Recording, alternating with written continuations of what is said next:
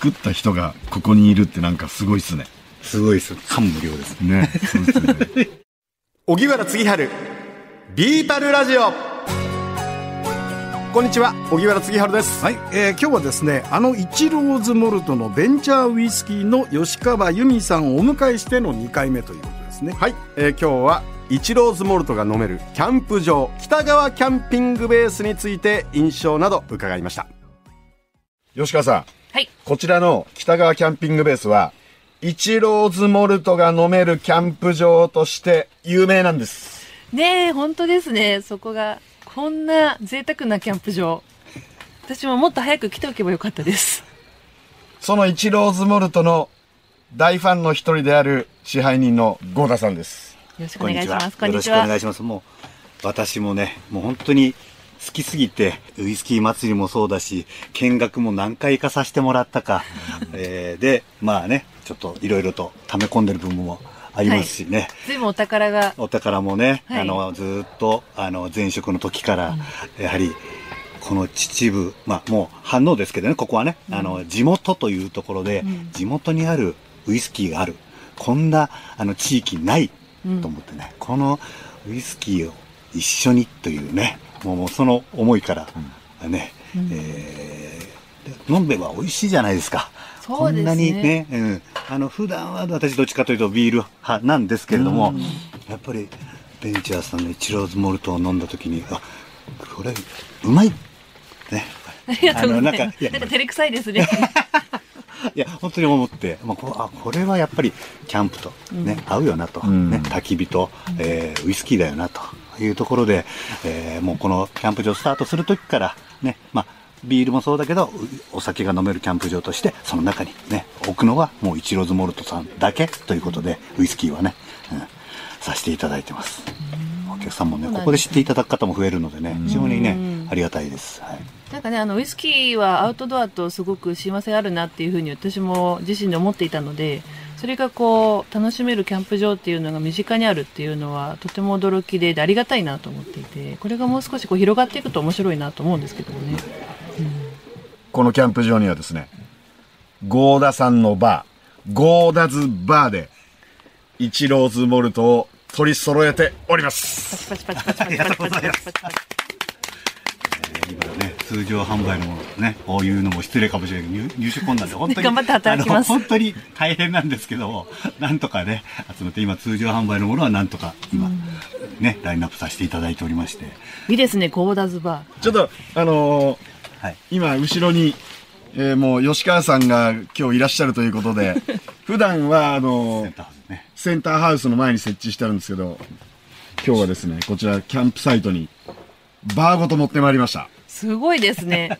しかも、ボトルの数もそうですけれども、あの、即席カウンターですか、これ。うんが本格的で、こんななかなかバーを兼ね揃えているキャンプ場は、全国広しといえどないんじゃないかな。わあそう言っていただけると、ありがたいですね。ね、贅沢ですね、これ。本当にね、この、やっぱり美味しいウイスキーとね、焚き火ね、楽しんでいただく。やっぱりこう、やっぱりこう、非日常の空間をね、うんうん楽しんで、お家で飲むウイスキーも美味しいと思いますけれども、ちょっとこういう雰囲気の中でね、えー焚き火と一緒にというのはね、ん。また大変いいかと思います。ね、ウイスキーってあの飲み方もそうですけど、シチュエーションとか、そういうのが変わると味わいってガラッと変わるなと思っていて、例えばまあスコットランドで飲むスコッチと日本で飲むスコッチの味わいっていうのも随分なんか感覚的に違いますし、外で飲むウイスキー、中で飲むウイスキーも違いますし、仕事中に味わうウイスキーとオフで味わうウイスキーも違いますから、うんそういった意味だとこう、外で飲むウイスキーっていうののベースになるんじゃないかなと。今日は森の中で飲むウイスキー。本当ですね。うん、また森の中の味わいっていうのも、私もあんまり森の中でウイスキー飲むことも多くはないので、どっちかというとバーが多いですけれども。はい。あと自宅で。自宅も飲みますね。うん、そうですね。やっぱりバーが一番多くなっちゃうのかな。うんあの、イチローズモルトが飲めるキャンプ場として、あの、お客さんの反応はいかがですか？えーまずね、受付してる時に、あの、受付のカウンターの脇に並べてるんですけど、受付そっちのけで見入ってる方います。そうなんですか？え、こんなにあるの？って、もうまず、まず、全商品をね、ラインナップしてるところに驚いて知ってる人はね、で、逆に知らない人は、あの、おずおずと聞いてきて、ね、えこれ何ですか？で、えっと、まあ、試しに飲んでみて。めっちゃうまいですね。で、そこからハマって、どこで買えるんですかってね。うん。やっぱり、本当にそうやってこう、し広がっていく、うん。うん、感じが、すごいです。そうなんですね。な受付ちゃんとやってもらわないとそうそうそう、困っちゃうとか、なんですよね。説明聞いてもらいたいんですけど、もうそっちのけど、これってなる。すごいです。そうなんですね。でももうご存知の方なんかも結構いらっしゃるんですね。そうですね、また飲みに来ましたっていう、あの、また飲みに来てねって帰っていく人がいますので、はい毎回来て、えー今日はどれ飲もうかなとか、で、仲間連れてきて、ここ飲めるんだよって言って、えー今度は違うお友達を連れてきてくれるね。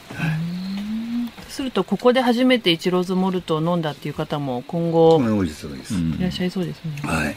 うんありがたいですね。ちょっと頑張って宣伝もしてます。あありがとうございます。ブランドアンバサダーです。そうですね。じゃあ、そろそろ合田さんもグローバルブランドアンバサダーで。そうですね。出張バーであの海外にもお願いして。あ、えっと、だから北川支部で。北川支部で北川支部。はい。北川アンバサダー。キ北川キャンピングベースアンャバサダー。ンピングベースアンバサダありがとうございます。ー。はい。じゃあ認定。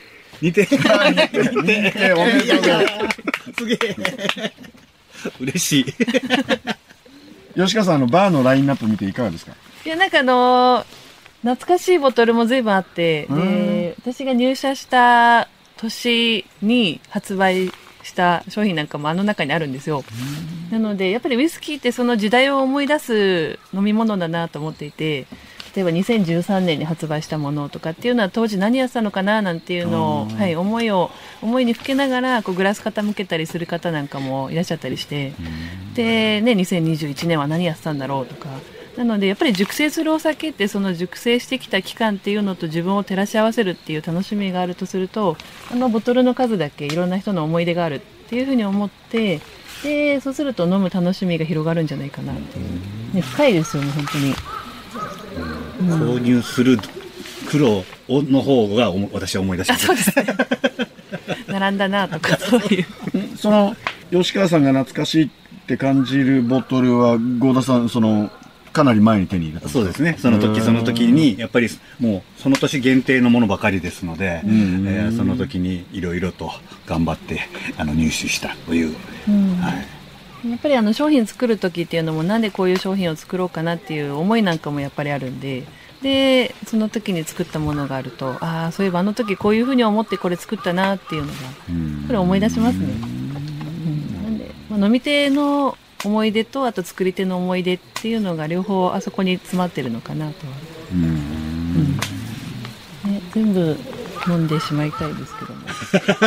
売らないでそういうわけにもいかないので、まあ、でもこういう思いをどれか今日は特別に。本当ですか、えーあのね、前回のお話で、あの、特別な日に開けない一本という話もされて、あの、一本あれから私もその日そのまま一本開けちゃったんですけど、あの、今日は特別な日でね、あの、ぜひ、吉川さんが思い出になるやつを、どれか、ね、いただきませんか？いいですね。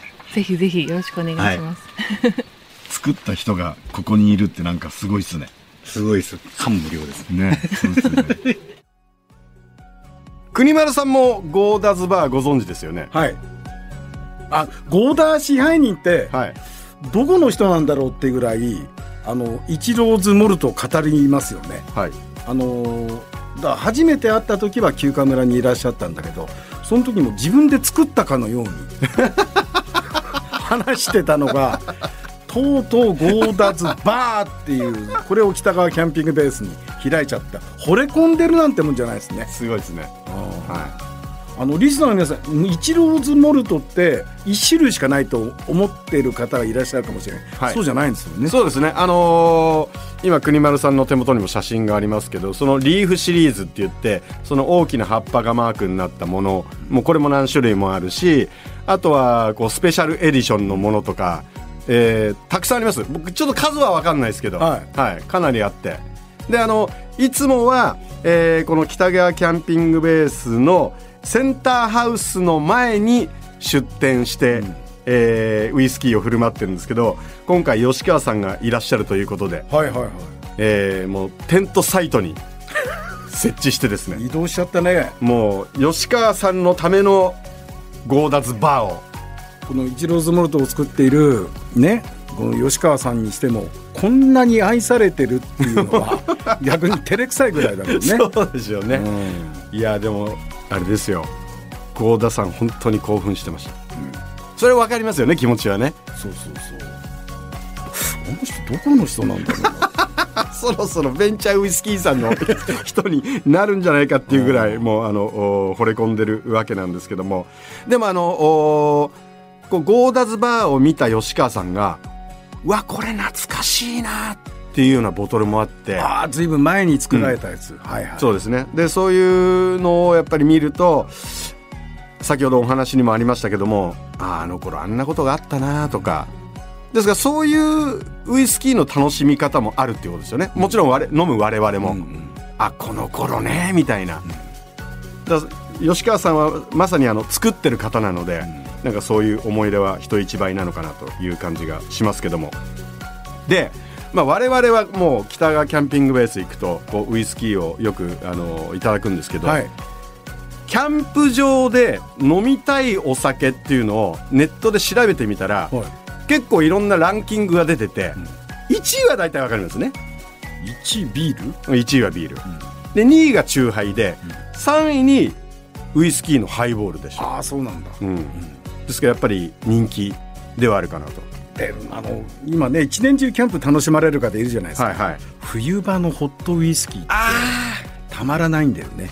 らしいですね。あのチロリってあるんじゃないですか。おでん屋さんなんか行くとこう日本酒をね、はいはいはいあそこにこうチロリにちょっとこうウイスキーを入れてちょっと温めたやつをはいはい。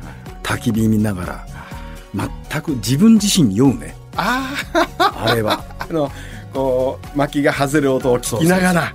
うん。まさに。うん、大人のキャンプのそうそうそう。飲み物。うん。という感じですけども。でこの番組を Apple Podcast や Spotify でお聞きの方は番組フォローと星5つ評価もお願いします。番組をフォローしていただくと新しいのが更新されたら通知が届きます。荻原次春ビーパルラジオ。この時間のお相手は荻原次春と野村国丸でした